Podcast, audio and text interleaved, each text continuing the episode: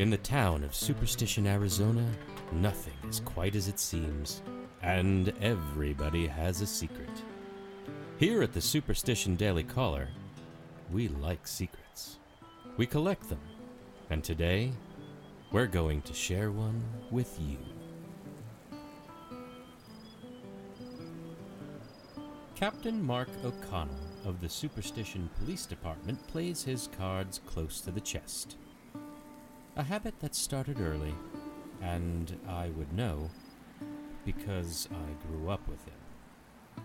Getting a true story out of him is like trying to square a circle. Not worth the math. That isn't to say I didn't give it a shot.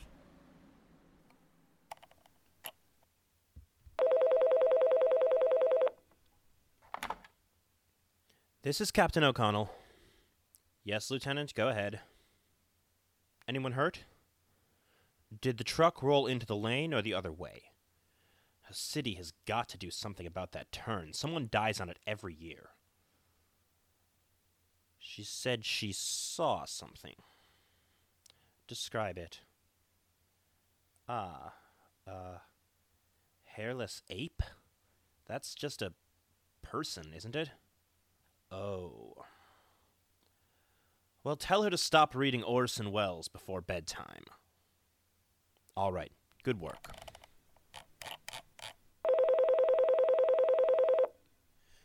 This is Captain O'Connell. Again? All right, take her statement. I'm not sure how much more we can do. Might be worth looking into buying some traps. Fine. Bye.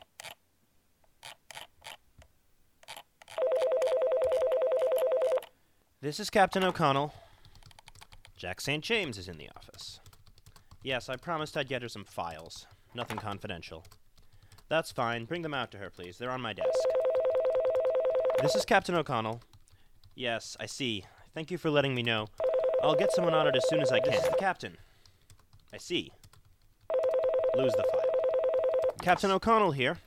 Absolutely. Thank you for bringing it to our attention. This is the captain. Tell him, with all due respect, this is the captain. where he Thank you for bringing it This to our attention. This is Captain. O'Connell. Thursday. This is the captain. Yes. Thank you This for bringing it to our Captain O'Connell. attention. Captain O'Connell. Duncan. Hi. Why are you calling me at work? I have about 20 fires to put out right now. Can it wait? You what? You're writing a book about unexplained events in the town of Superstition. What on earth makes you think that's a good idea? You want me to contribute to your book? Are you having a stroke? Duncan, even if that didn't contradict every common sense understanding of jurisprudence I've got, it would have to be a cold day in hell before I. You think it might be good for me to talk about it? To you, of course, for your book. So you can put a thrilling description on the inside cover. Discover the true darkness that lurks inside the heart of every resident of Arizona's most mysterious small town. I'm sure it would help it sell, but you'll have to drag it out of me with a fish hook first. The things we go through, our stories, my story, aren't meant for a headline or a byline or the New York Times bestsellers list. The only thing they should be is a warning. The answer to a question How do I stop this from happening again? If you knew me at all, you'd know that. Sure, I'll be by on Saturday. Want me to bring beer? An IPA is fine. All right. Bye.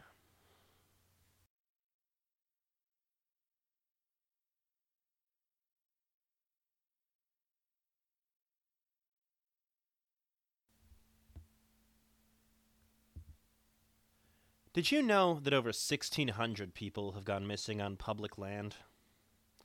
It's worth noting because where you might happen to disappear matters.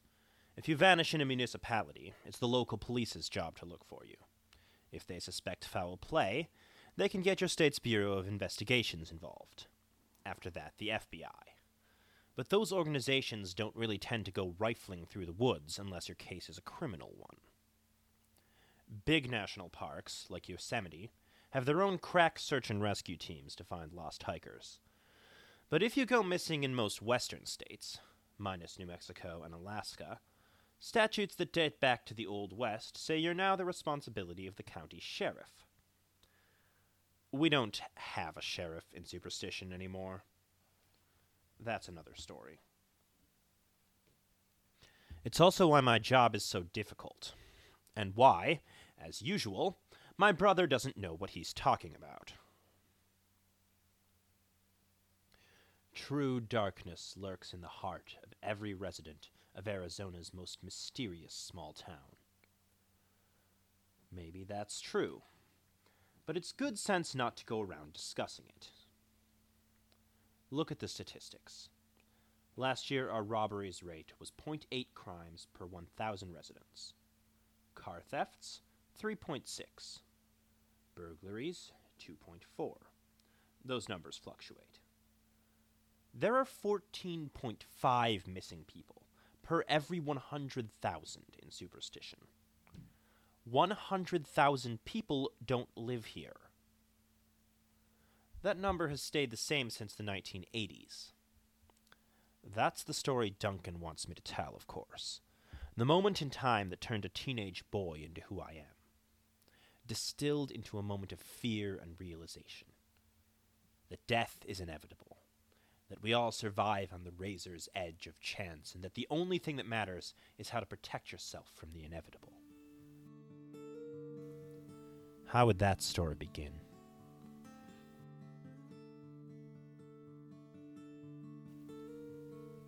A young man goes missing on a Boy Scout trip. He's found 72 hours later and can't explain where he went. He's so certain he knows the answer, but nobody believes him. That's an urban legend. These are the facts. He was 14 in the 80s on a Boy Scout trip. He's the oldest kid there, aside from two adults, and he's proud of that. Showing the other kids how to light a fire, set up a tent, use a Coleman stove.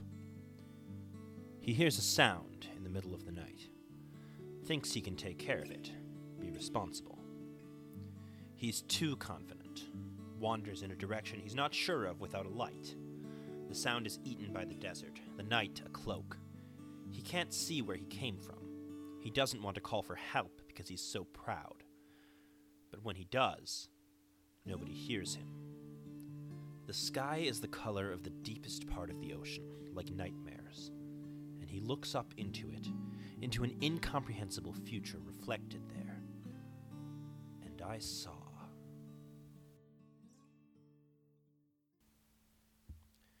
It doesn't matter what I saw. The only thing that matters is how I can stop it from happening again. Is there a good answer to that question? I haven't been satisfied by one yet, and I'm not really an optimist. But you never know. Maybe this one will be the case that makes it all make sense.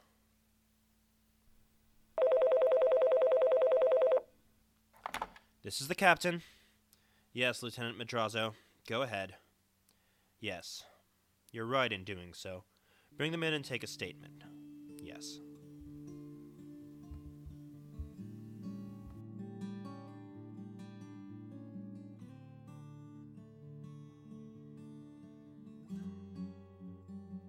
Thank you for listening to this mini episode of Superstition.